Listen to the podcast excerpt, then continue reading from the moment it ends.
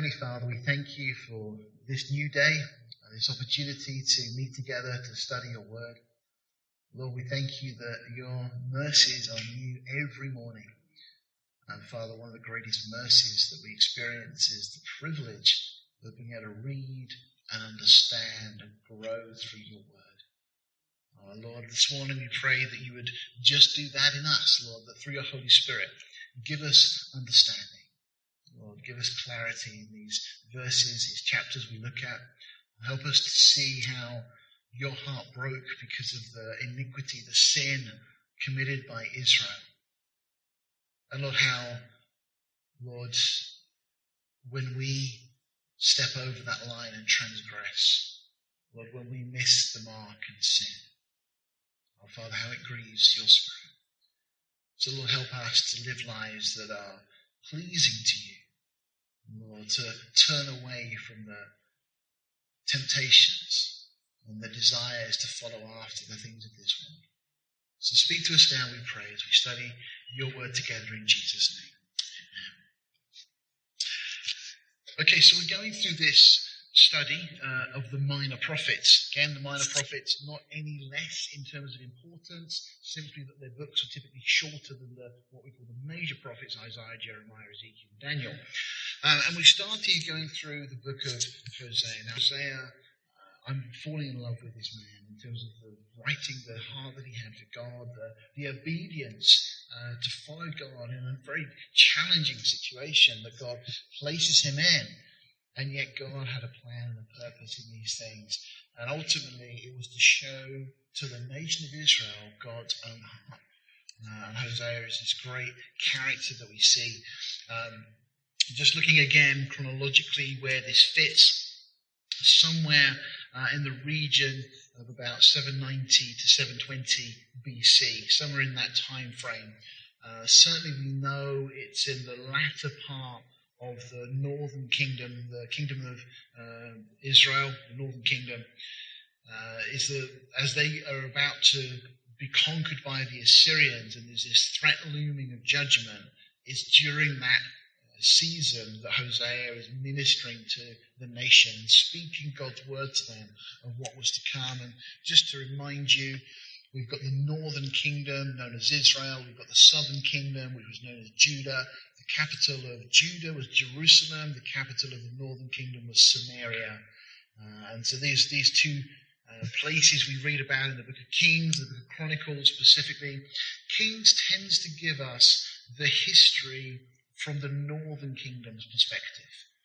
Chronicles tends to give us the history from Judah's perspective. So if you're reading those two, you'll, you'll, you'll become sensitive to the, the, slightly different perspectives that Kings and Chronicles are written from. Um, they cover a lot of similar ground, obviously, um, but you'll find details in one account in Chronicles that's in Kings and vice versa. G. Campbell Morgan said this We have in the book of Hosea one of the most arresting revelations of the real nature of sin, and one of the clearest interpretations of the strength of the divine love. No one can read the story of Hosea without realizing the agony of his heart. Then lift the human to the level of the infinite and know this that sin wounds the heart of God. It's a staggering thought, isn't it, that we can, by our actions, wound God. And yet, the New Testament tells us exactly that, that we can grieve the Holy Spirit of God when we allow sin in our lives. And the measure of the problem is seen in the cross. That Jesus willingly shed his blood to pay for the sins of the world. And it's easy to look at that and think, well, it was just that kind of, it was just that event and Jesus died. You know, but when you think of all of the sacrifices that had taken place through the Old Testament, you read the book of Leviticus and you read of the sacrificial system that was set up, the various um, sacrifices they had. The, the sin offering and, and uh, trespass offering, all these kind of different things they had, the peace offering and so on. And the, the amount of animals whose blood was shed, it, it starts to become uncomfortable. And you start to realize the real horror of sin from God's perspective. We are so comfortable with sin because we're so used to it that we tend to trivialize it and think that it doesn't really matter that much. But it does. And it cost the death of God in the person of Jesus Christ to pay the price. That's how great a price had been amassed for the sins of the world. Well, we are carrying on through this study. We've gone through the first three chapters, which very much give us the life of Hosea and that which God called him to, to marry this unfaithful wife uh, as an example of God's love for his unfaithful people, Israel. But now the, the idea is going to shift. We're going to move really away from seeing Hosea's life given to us, and Hosea is going to speak directly for God regarding God's controversy with his people. So these are the, the chapters we're in from 4 now up to 10. We won't, of course, do all of that this morning, um, but we're going to be in that section. Again, Hosea's personal life is going to fade into the background effectively. The rest of the book is going to be prophetic, looking at what was about to come. Now, some of the prophecy was very near field. In other words, it was going to happen in a very few years from the time that Hosea was speaking at. Some of it is still yet to take place, and we'll touch on both of those things this morning. And it's out of that heartbreak that Hosea himself had endured in his own family situation that he now speaks to the nation. Know, sometimes God allows us to go through that type of situation, but it's through that broken heart that God can speak. One of my favorite accounts in Scripture is that of Gideon, and how Gideon started off with this army, they were outnumbered four to one. But you know, four to one, you think, well, maybe, maybe we could just do it. And then God whittles it down, and he ends up with just 300. And, and it's a crazy situation. There's no way that his little band of men can defeat the enemy. How does he do it? Well, by following the Lord, by being obedient. But the real key is the way the victory is won. Gideon tells his men to go and stand around the battlefield, around the hills where the enemy were down below in the valley. And then they're to have these pitchers, these kind of clay pots, if you like, and inside they were to have a candle or a lamp. And that they're to light these lamps. And when the trumpet was going to sound, when the, the, the sign was given, they were to break these clay vessels. And of course, then the light would shine forth. And you realize that God gets the victory because of the light shining through broken vessels. What a lovely picture. How God works with us. God sometimes allows us, like Hosea here, to be that broken vessel, but it's His light shining through that becomes such a witness to those around and brings the victory. Well, God is going to spell out the specific charges. Now, those really are going to be lawlessness, immorality, ignorance of God's word. It's interesting.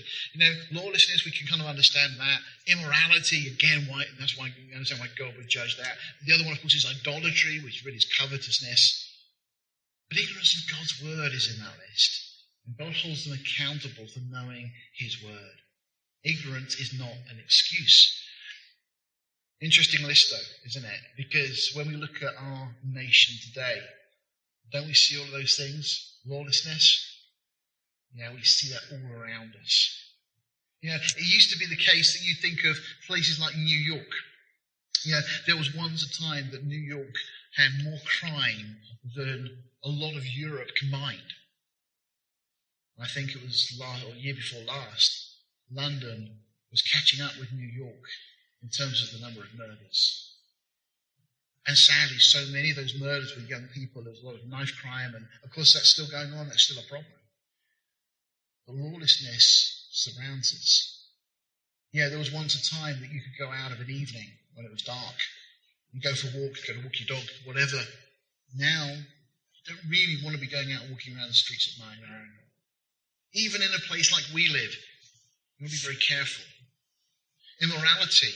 Well, immorality is the fuel of the entertainment industry. They promote immorality. I mean, i am glad to say that I've not watched it and I will not watch it. But there was an article that just uh, popped up last night on my phone uh, about Love Island. And, and, I don't really know much about it, but just few sentences of that little thing that popped up. It's just encouraging immorality. in the most perverse possible ways.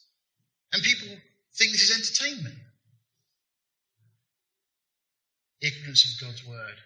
Well, we are certainly there as a nation.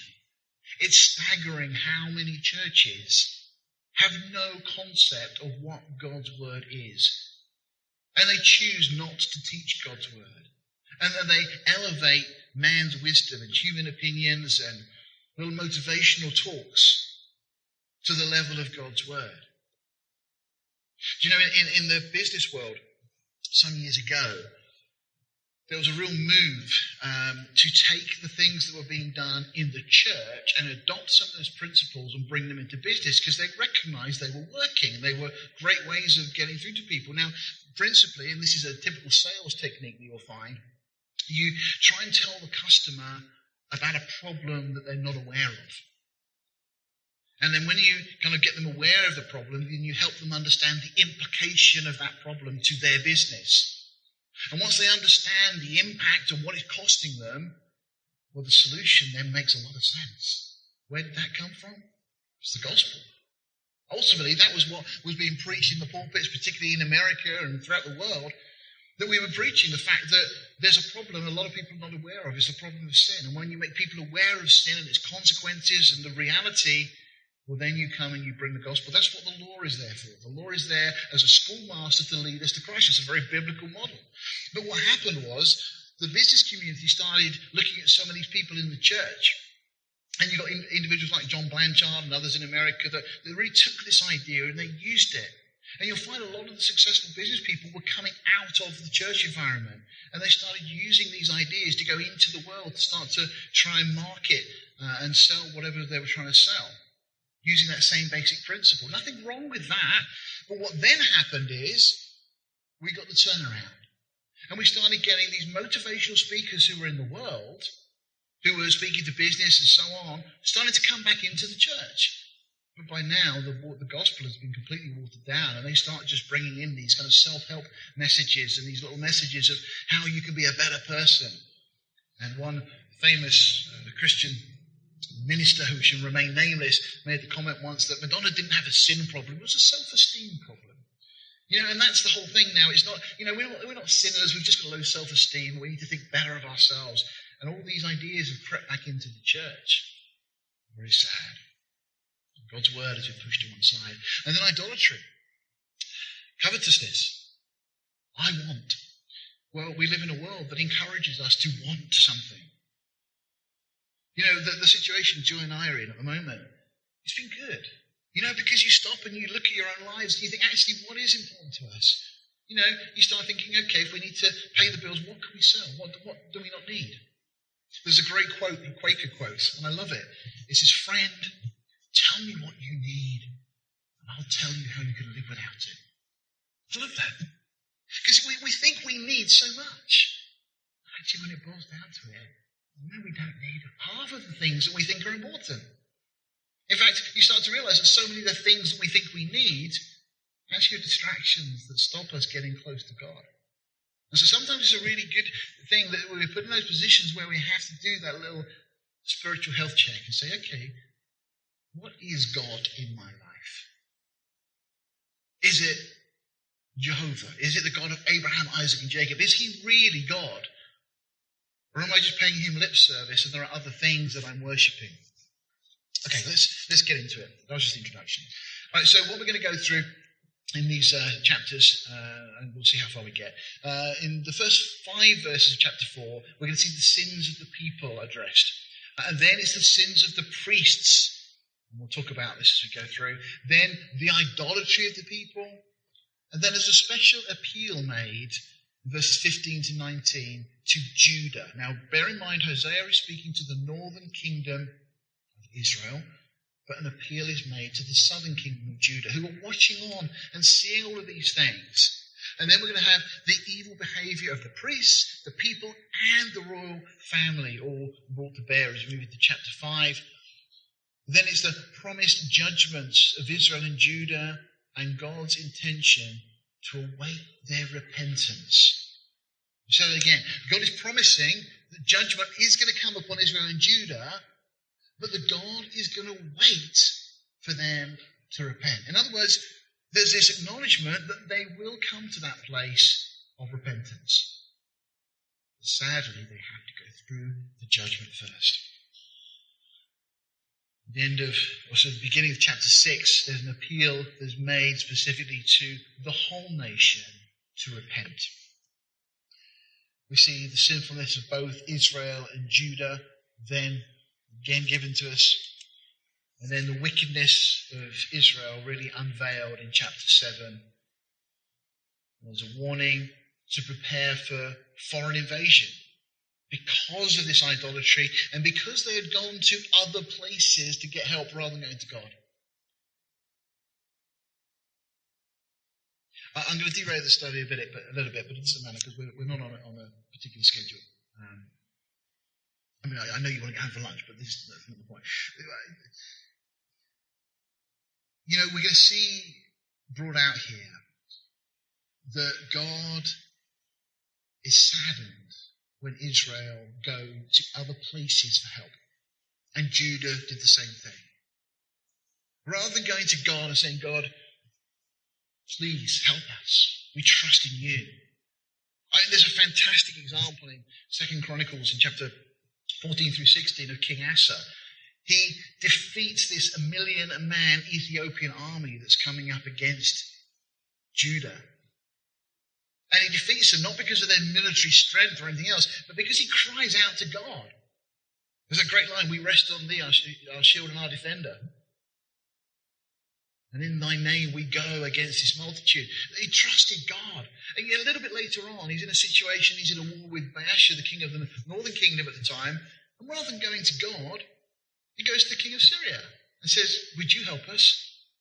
And one of the prophets come to him and say, Was it because God couldn't save?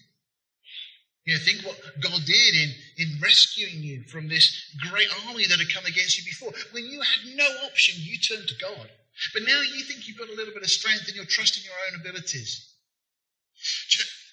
I'm in, I'm in this really bizarre situation, as I said, with my kind of job at the moment.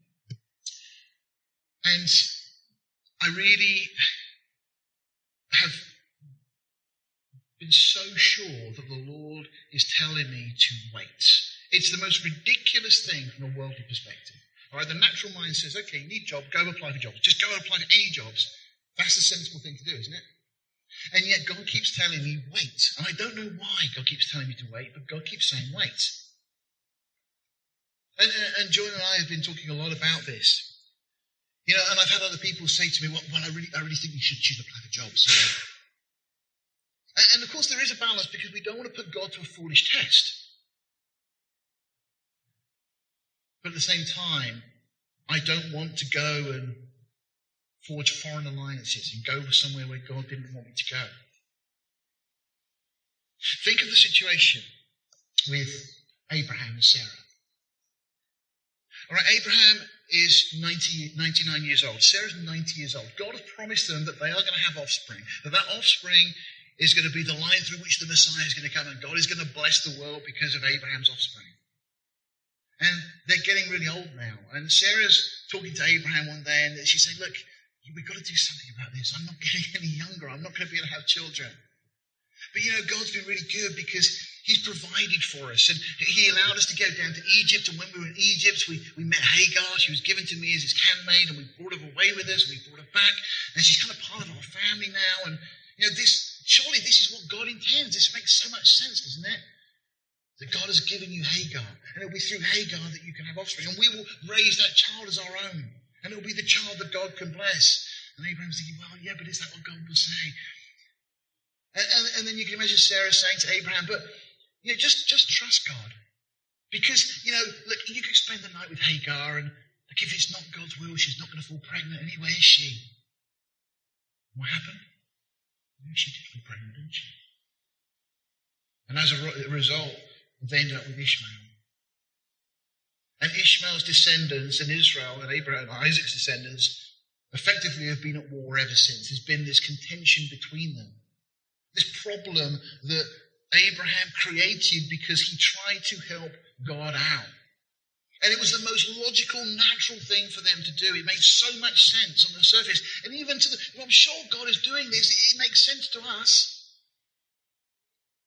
But what had God's word been to them right from the start? That Sarah was going to bear a child, and it was going to be Sarah's offspring through Abraham that was going to be the one that God had promised. We've got to be so careful when we try and help God out. It never ends well. God even took Abraham to the place of being willing to offer up his own son. When eventually Isaac was born through Sarah, they get to Mount Moriah, and God says, Are you prepared to give up that which I've given you? Are you prepared to put a knife in it effectively? And Abraham, by this point, says, Yes, Lord, I trust you. He already told the, the men that had journeyed with him and had waited at the bottom of, uh, bottom of Mount Moriah, he'd already said to them, Look, we will come back. I will come back to you with Isaac. He, he made that declaration that we're going up to the, to the mountain to offer sacrifice. He knew that he'd been asked to offer Isaac, but he said, well, We're going to come back. In fact, it's the New Testament, Paul says that Abraham knew that God was able to raise Isaac from the dead. By that point, he, he'd got it. He'd learned to trust God. And it was accounted to him as righteousness, the faith that he had. Well, we, do we want to be a people of faith and trust in God through whom God can do incredible things? Or do we want to be like Israel in this particular situation that we're going to look at, who forged these foreign alliances because they weren't prepared to trust God, because it didn't seem sensible?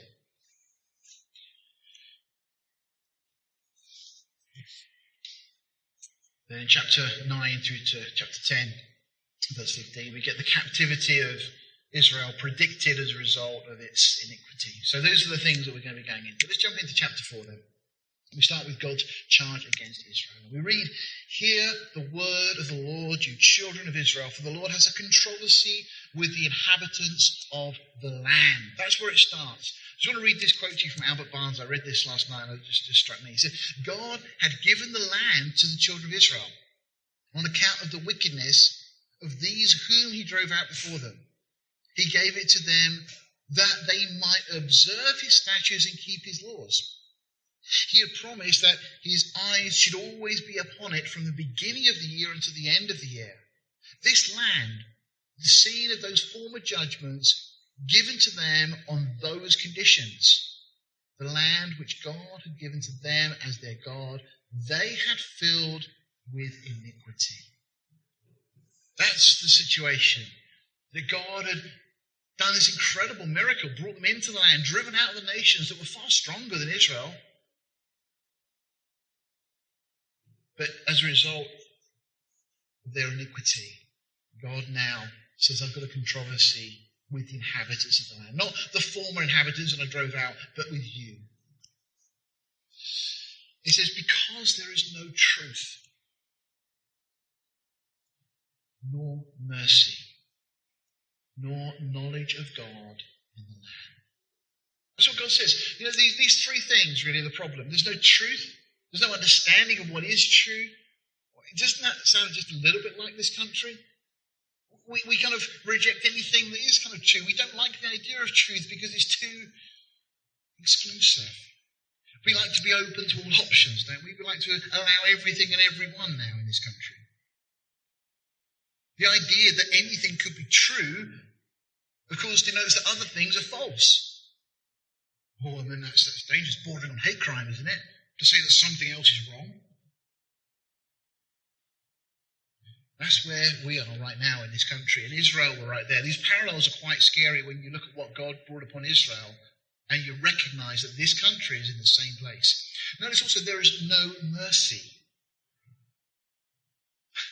You've only got to drive for 10 minutes in your car to realize there is no mercy. We, we drove back from um, Beth's, Joy, Joy's mum on uh, Friday, and we can either come back down the A34 and then kind of across from Southampton, uh, or we can come down the M1. It's, it's, not a lot of difference in the journey time. Um, but I said to the girls, well, let's, let's go kind of via Heathrow, and if we've got time, we'll just nip in and we'll see if we can see a few planes taking off, which would be kind of fun. Well, as we got to almost the bottom of the um, or, or to the M25 junction coming down the M1, um, there were signs saying 90 minute delays on the M25. Turned out there was 35 mile tailbacks. And I thought, don't fancy that with four children in the back of the car. So I said, you know what, let's just go through London. I don't I quite enjoy driving through London. So we just straight down the M, uh, bottom of the M1, picked up North Circular and kind of went round and uh, eventually picked up and came out on the A3. And, and, I just find it funny, you know, the number of cars that were getting agitated with each other. And, you know, and there was a few people that cut in front of us and, and Joy was like, well, you've got to be careful up here. You have. You've got to keep your eyes open in London. But, but you know, everybody's trying to get somewhere. And I just don't get wound up by those things. If people just cut in front of me, you know, it's not really a big problem, is it, in the scheme of things?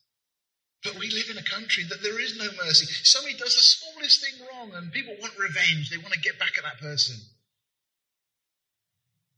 And we've kind of bred that culture so much about our rights. And if somebody wrongs you, there's all manner of people that will tell you how to get back at them. You know, the whole no win, no fee solicitors and those kind of things. And I'm sure you've had phone calls from people that are saying, you know, look, you know, we, we will fight this cause for you. You know, you're entitled to this. There's no mercy in Israel. There's no mercy in this country. It's no different. And nor knowledge of God in the land. Well, doesn't that again speak of where we are right now?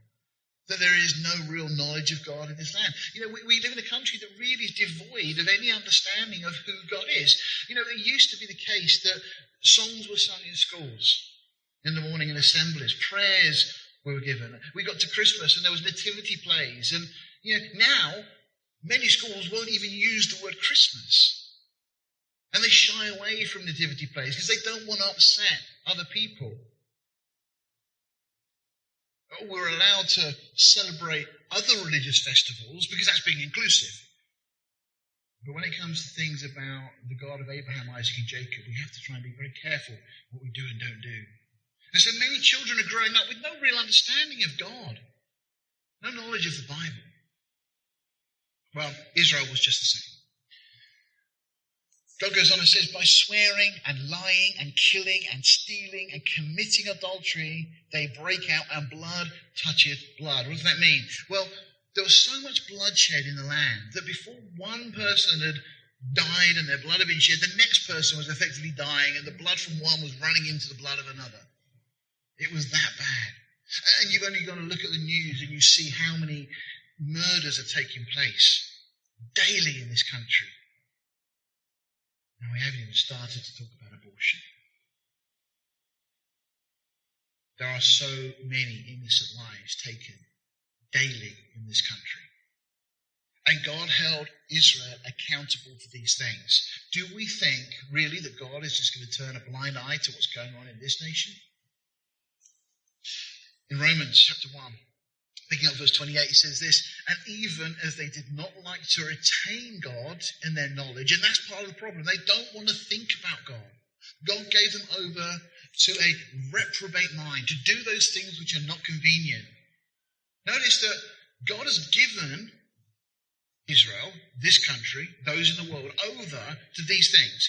Being filled with unrighteousness, fornication, wickedness, covetousness, maliciousness, full of envy, murder, debate, deceit, malignity, whispers, backbiters, haters of God, despiteful, proud, boasters, inventors of evil things, disobedient to parents, without understanding, covenant breakers, without natural affection, implacable, unmerciful. What a list. That's what Paul is saying, that God has said, you know, you want it your way, go have it your way.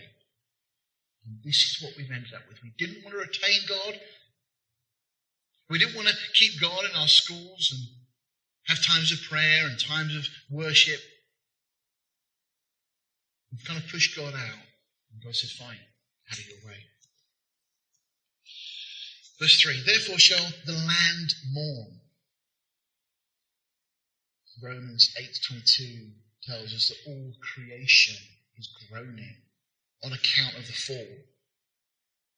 And here, because of their iniquity, even the land was mourning. It wasn't producing.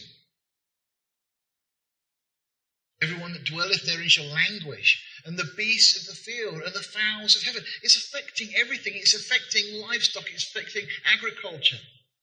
It's affecting the environment. Oh, isn't that interesting? Yea, and the fishes of the sea also shall be taken away. Doesn't it sound a little bit like our newspapers today that speak of all the problems we're having? How the environment is so much in turmoil. Well, Israel was like that. The land was like that. Animals and birds and everything, and the same problem. And we've got the same thing going on today. You know, when people talk about the problems with the environment, say, yeah, I was reading Hosea 4 verse 3. No, no doubt we've got those problems because we've got the same root causes of those problems. Yet, let no man strive nor reprove another. In other words, don't go pointing your finger at other people and saying, well, it's because of them. For thy people are as they that strive with the priest. It was against the law. Deuteronomy 17, verses 8 through 12 tells us that it was uh, a capital crime in Israel to strive with the priest. They were to show respect. But we live in a, a, country, Israel, were in the same situation. There was no sense of propriety anymore, no, no respect, no reverence. And God is saying, you know, you're pointing your finger at other people. You've just become like those that have no respect for authority. Well, we've seen so much of that in the last 18 months, haven't we? Complete disregard for authority. Therefore shall thou fall in the day, and the prophet also shall fall with thee in the night, and I will destroy thy mother. Reference really to Israel as, as mother. The nation is going to crumble. But notice it's going to fall because even the prophets, it speaks almost top down, it's collapsing. It's a real mess. Can't help but feel it's the same as this country. That's the first thing that, that we get. Then we get the sins of the priests. And Hosea says, My people, God speaking through Hosea, my people are destroyed for lack of knowledge. Because thou hast rejected knowledge, I will also reject thee, that thou shalt be no priest to me. Seeing thou hast forgotten the law of thy God, I will also forget thy children. This is to the priests. It's the priests that have forgotten. Again, my people are destroyed for lack of knowledge. Now, whose fault was it that the people were not taught? It was the priests. It was their job to instruct the people. I mean, you've got great characters in the Bible like Ezra. Ezra who stands up on a platform and, and speaks to the people all day long and giving them the understanding of the word. Read the word of God, read the law to them, and then explained it. God says, My people are destroyed for lack of knowledge, and the priests were the ones that he held accountable. Let me ask you this question Who did God hold accountable in Genesis 3, verse 9? There's the account of the fall of man. Who was it that took of the fruit? It was Eve. Who did God blame? Adam. Why? Because when God gave the command to not eat of the fruit of the tree of knowledge of good and evil, Eve was not yet created. That command was given to Adam. And then you find it's after that that God puts Adam into this deep sleep and then creates Eve. Adam is held responsible for instructing his wife. And the fact that she goes ahead and makes this mistake hardly seems an appropriate word, mistake, does it? Because it's caused all the problems of the world since that point. But Adam is held accountable. Just here, the priests are held accountable for the state of the nation. It's reading the commentary by Ironside. He said, This light refused resulted in darkness. Yeah, this is what it's saying. Because thou hast rejected knowledge, it wasn't that it wasn't available, it wasn't that they couldn't have learned, it's that they chose not to. They chose not to understand the things of God. They put them out of their mind, they put them to one side, made them feel uncomfortable. That's why a lot of people don't go to church, because it makes them feel uncomfortable. Brings them face to face with the truth. And light refused will result in darkness. As they were increased, so they sinned against me. Therefore, I will change their glory into shame. When the glory departs, when the word of God departs, it brings just darkness behind it. They eat up the sin of my people. They set their heart on iniquity. Uh, he's just speaking again that the, even the priests had chased after these things that the, the rest of the people were getting involved in. Henry Morris, in his commentary, said this One of the great tragedies in the long war against God has been the defection of so many religious leaders from the true Word of God, leading their people into compromise and apostasy. This, sadly, is as true in modern Christendom as in ancient Israel. And how sad it is that so many religious leaders have turned away from the Word of God. When I lived back in Kent, wonderful dear friend of mine is now gone to be with the Lord. Um, and a minister, an Anglican minister, had had the opportunity to go into the school where my friend's daughter went at the time. And in the uh, assembly, he had got up to speak, uh, and he completely dismissed the idea of the flood of Noah being a literal event and everything else, uh, and was telling this to these young people. And my friend was a little unhappy about this, and he said, uh, Would you come with me and we can have a little friendly conversation with this minister? So I said, I'd love to come. Um, so we went and we had a conversation for about two hours with this minister. Um, and it was like banging your head against a brick wall. It was utterly fruitless. It got to the point that I said, okay, can we just agree on what we do agree on? I said, do we accept that Jesus was real? Yes, we, we accept Jesus was a real person. Okay. So presumably his earthly parents, in terms of Mary, Joseph were real. Well, yeah, I accept that. Okay, so can we go as far back as David? Oh, well, I don't know. I mean, David may not be a, a real historical figure. And it got to the point that he said he didn't, didn't accept that Abraham was a real historical character. And just at that point, I just like, this, this is pointless. There is no point having this conversation. Speaking to somebody who completely disregards the Word of God and tells us that, well, that's not really, that's not true, that didn't happen, that's not history. Nonsense. Very blessed during the week on Tuesday evening the Milton Keynes Roots Group. Um, Lani showed us a great video uh, looking at discoveries in Israel that verify that David really was a king in Israel at the time the Bible says, and there's incredible archaeological discoveries that have been made. Uh, these aren't, aren't, just, you know, um, ideas that have been before. These are now firm historical established facts. And it's like everything we read in the Bible. You know, eventually, archaeology and science, well, they all catch up. The Bible never needs to be changed, never needs to be rewritten. You know, science books need to be updated, they need to be changed, they need to be amended as we discover more. The Bible never needs to change. Everything the Bible says is, is firm, is true. Matthew Fontaine Maury read in Psalms there's pathways in the sea. That's what it says in Psalms. So he thought, I wonder if there are. He went out to check, and yes, he found pathways in the sea. That led to the science of oceanography. You know, there's incredible statements given by Solomon in the book of Ecclesiastes and elsewhere in Proverbs that we now have gone out and checked and found it absolutely as was said was true. Leviticus 17:11 says the life of the flesh is in the blood. We now know that's true. You know, for many years they adopted the, the process of bloodletting. You know, the idea that you kind of like siphon your blood off and it would kind of get rid of all the toxins and impurities in your system, and then they find out actually without blood you don't do too well. That's apparently how George Washington died at the time, even not that long ago, they thought it was the right thing. Of course, if they'd have just read the Bible, the Bible's always right, always proven to be so.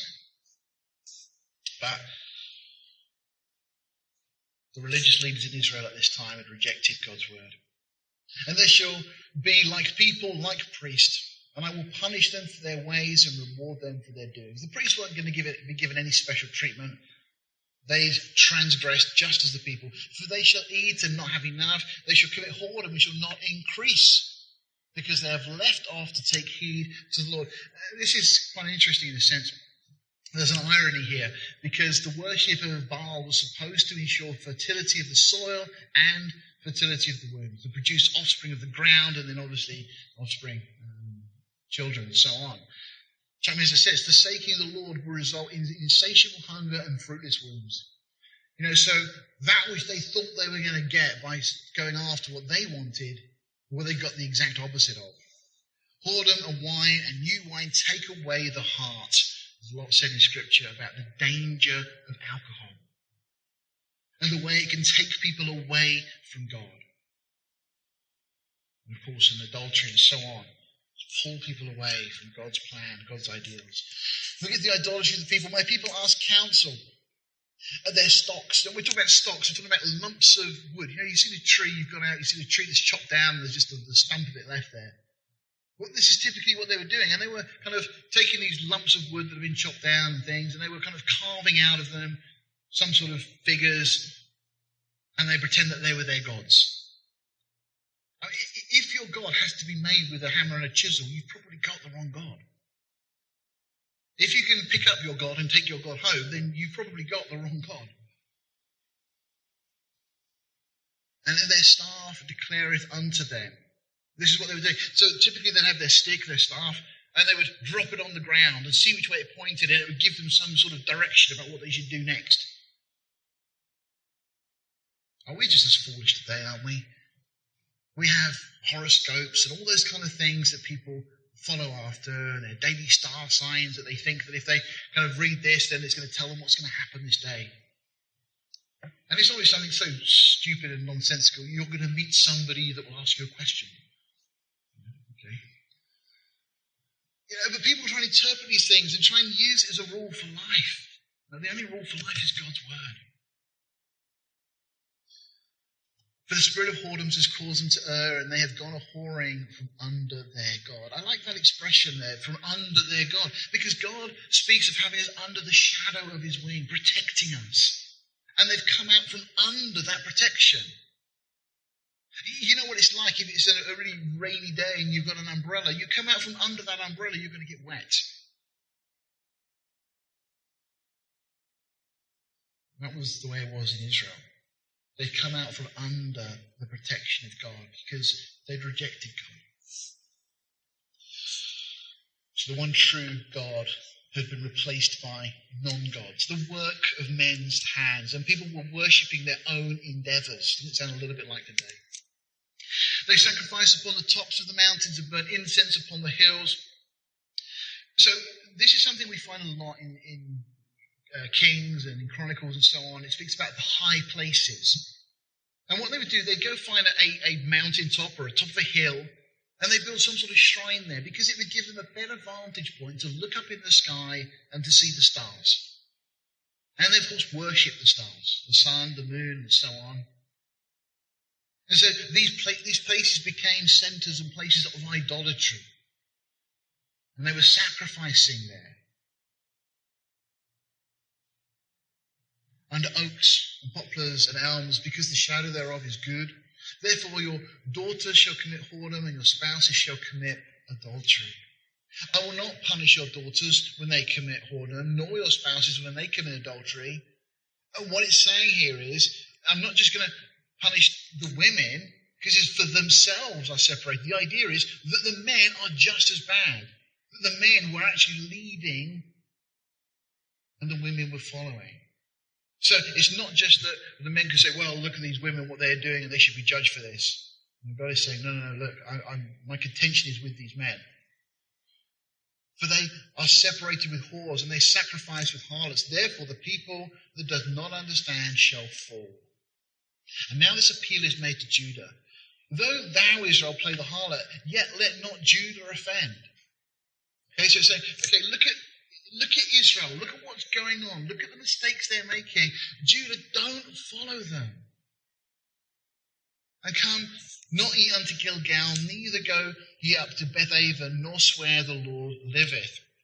Now, Bethaven was a small town near Bethel, and they're often used synonymously. Okay, so Bethel was the place Abraham had camped becomes known as the house. Beth El is the house. Beth in Hebrew is Beth, house. El, the name of God, Elohim. So Beth El is the house of God. But Beth Aven was right next to it. And Hosea seems to be using the label contemptuously, renaming Bethel, the house of God, as Beth Aven, the house of vanity.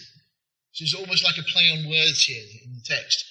And Gilgal and Bethel, or Beth Aven, were seedbeds of idolatry. Gilgal, though, formerly had been Elisha's school, a school of the prophets, but it had now become a site of idols. Now, how many schools of the prophets in this country have become places where idols are embraced and adopted and worshipped. And I'm talking about Bible colleges, so called. You know, so many of the Bible colleges that were founded by godly men to teach godly principles, speaking the Word of God, teaching the Word of God, have been given over to all sorts of modern ideas and interpretations, liberal theology. And these places, of course, have become synonymous with the rejection of Yahweh. Interestingly, uh, a minister that I knew some years ago had gone to Spurgeon's Bible College in London, and I think it's been renamed since that point. I don't think they call it Bible College anymore because we don't want to be too exclusive. Um, so, uh, but he was saying that I think in his year, two people committed suicide that had gone through for ministerial training, and their faith had been so shaken that they couldn't cope anymore. For Israel, slide slideth back as a backsliding heifer. A great expression that is. The idea is a big cow that you're trying to move and it's sliding backwards. Imagine trying to push a cow up a hill and it's just sliding backwards. And God is saying, Israel are just like that. They're so stubborn, they're just too hard to move. Now the Lord will feed them as a lamb in a large place. In other words, okay, so God's going to give them this kind of open pasture land where they're like a lamb and they're all happy, but all that's happened is they're running out of room, they're getting ready for judgment. So God's saying, okay, I'm going to give you over this. And then and I think we're going to leave it here this morning. I, there's so much more we could, we could go on, but we've got, you know, next week and, and so on until the Lord comes back. We'll keep going. Uh, verse 17 goes on Ephraim is joined to idols. Let him alone. Now, Ephraim, this expression is used 37 times in Hosea. It's a synecdoche for the northern kingdom. In other words, it's, a, it's an expression that's used because Ephraim was one of the largest geographical areas in the northern kingdom. This is used to speak of the whole of the northern kingdom. But it's this expression, let him alone. Uh, I'm going to come to this because this idea of joined, the Hebrew word you can see is chabar there, uh, is yoked to, cleaving to, being merged with. Ephraim, or the northern kingdom, has become joined with, like in marriage where you cleave to one another. The idea of cleaving in marriage is the idea of breaking apart, but also joining back together and fitting together tightly. And of course, in marriage, that's right, because you, you separate from your, your father and your mother and you're joined to your wife. So there's a great word in Hebrew to really express what marriage is all about. But the idea here is that Israel have done, exactly the same thing. They were cleaving to their idols, they're becoming joined to them. So sad. Now, this let him alone. I think it was Job chapter 7, verse 16. Uh, I was reading this morning. And Job basically says there, let me alone. He's talking to his friends who are trying to offer him some counsel. If you've read Job, you'll know that there wasn't particularly good counsel, it wasn't good advice. They were only making it harder. He was already in enough trouble himself with all these kind of boils and sores all over his body, and he was scraping himself daily with these uh, um, bits of pottery just to get rid of all the. I won't go into you've got lunch coming up. Uh, but you get the idea. Um, you know, and, and Job gets that place of saying, oh, just leave me alone, let me alone, is what he says. That's what Job says. It's just go away and leave me. Well, this is scary because God says, let him alone, let Israel alone. In other words, not go away and leave me, but I'm going to go away and leave. Again, that verse I read to you from Romans earlier. And even as they did not like to retain God in their knowledge, God gave them over to a reprobate mind. Ironside says this Remember that when you act in accordance with the mind of God, as made known to you through his word, your path shines brighter and brighter unto the perfect day. On the other hand, revealed truth, willfully ignored, or still worse, refused, has a hardening effect upon the conscience. And he goes on and says this joined to idols, let him alone. So, quoting that verse we just read. Nothing can be more solemn than this. It is as though God had exhausted every possible means for their recovery, save one and that one, the giving them up to learn by bitter experience what they would not take to heart in any other way. In the New Testament, it answers to being delivered unto Satan for the destruction of the flesh, that the spirit may be saved in the day of the Lord Jesus. That comes from 1 Corinthians. That an individual is involved in, in sin, he wouldn't repent. And so Paul's counsel to the Corinthians is say, okay, give him over to Satan. You know, the idea of all of this is, you know, you want the world, go have it. Go at it. Go and take you full of it. Reminds us of the prodigal son, doesn't it? That's exactly what he did. And what happened? He wasted everything on his riotous living and ended up eating pig's food. And then repentantly he comes home to his father. What a great picture of all of this that God is saying to Israel. Just to complete that quote from Ironside, he says, Observe, it is only after the failure of all other means to recover the wanderer that God so deals with souls. God doesn't want to do this. He didn't want to do it to Israel. He doesn't want to do it to this nation. He doesn't want to do it to us individually. But you know, if we will not turn around from that path of sin, there remains only this kind of option. You know, there's some warnings in the book of Hebrews, scary warnings about losing the gift of repentance. Not derailed by going into that in depth, but it's a scary thought that you come to a place where you no longer feel the pain of sin anymore where you get so accustomed to it, so comfortable with it, that it becomes fairly normal. And you think that God's not all that bothered about it either because there's no apparent judgment. Well, that's the place Israel are at. I, I said we'd stop there, but let's just run through. We've only got a couple of verses to the end of the chapter and then we'll, we'll stop. Their drink is sour, they've committed whoredom continually, her rulers with shame do love, give ye. Uh, that give ye, yahab in the Hebrew, is go on or get on with it. It's the same idea. God is letting them go. He said, okay, off you go. Go get on with it. And then he says, verse 19, the wind has bound her up in her wings. It's as if the wind is blowing. You have all seen a, you know, a crisp packet or you know some wrapper on the ground on a windy day, and the wind, the wind catches, or even just a leaf. Probably a better expression because we, you know, being, you know particularly, uh, sorry, thinking about the, the, climate, environment, everything else. Um, you know, think about a leaf, the way the wind just picks up and blows it and it's just gone. And that's what he's saying Israel's going to be like. The wind has bound her up in the wings and they shall be ashamed because of their sacrifices, because of the things they've given themselves over to. And God is really saying, okay, have it your way. Well, we will leave it there really looking forward to the rest of it because there's so much more in these, these coming chapters. Uh, and at the end of chapter 5, we get a really staggering statement uh, which speaks of that time when Israel will come back to the Lord. And as we go into chapter 6, a really interesting verse that speaks of, I believe, the millennial kingdom and what is coming. So read ahead, chapter 5 almost from next week. Just bow our hearts. Father, we just thank you for your word. Thank you, Lord, that you are, by your grace, giving us the opportunity to see Lord, what this nation is like. And Lord, if you did not spare Israel on account of their iniquity, for the violence, for the bloodshed, for the immorality, then Lord, how can we expect you to spare this country? And so, Father, we pray for mercy for this country. We pray for eyes of our politicians to be opened to that which is true. May they not reject truth.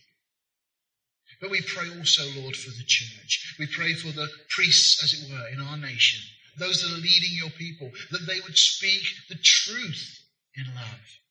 That you would give, Lord, those in pulpits, Lord, a hunger and a thirst for righteousness and for your word.